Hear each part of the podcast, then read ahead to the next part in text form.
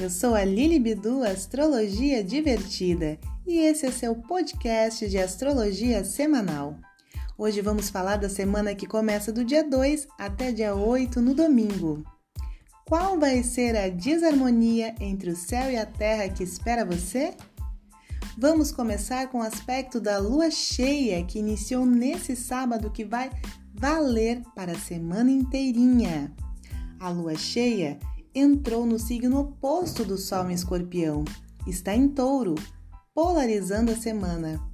Dá complemento? Quem sabe? Dá contradição? Imagina se não. Mas não seja burro. Junte as forças e não brigue com ela. Arregue, esvazie para encher melhor o que vem por aí.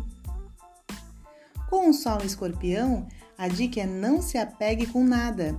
Eu sei, Fácil é falar, mas é uma dica e eu não posso deixar de falar. Se você adquiriu algo novo, curta. Se tem oportunidade, curta.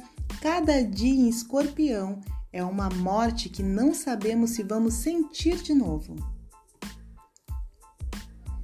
Do outro lado, temos essa lua em touro exigindo que cuidamos o que é nosso. Cuide da sua alma.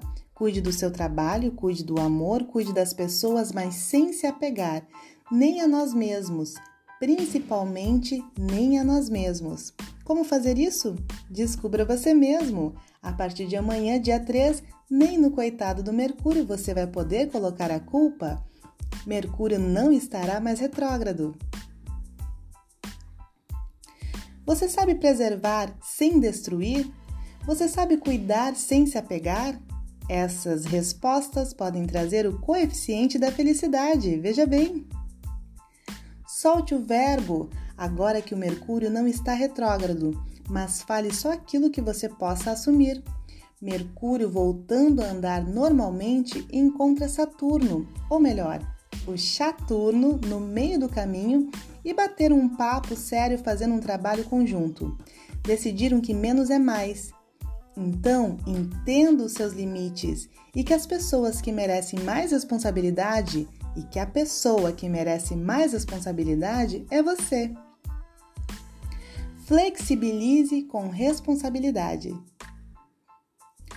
Você é livre para falar o que quiser, mas tem certas coisas que, se você tem dúvida, fique quietinho. A responsabilidade com a fala nessa semana também é outra dica especial. As negociações serão possíveis se você superar as dificuldades. Na próxima semana, finalmente estaremos mais liberados. Eu prometo boas notícias. Antes de me despedir, parabéns aos aniversariantes da semana, aos que para perdoar precisam de duas vidas, aos sexys, aos adoradores do perigo. É você mesmo, escorpião. Feliz Ano Novo!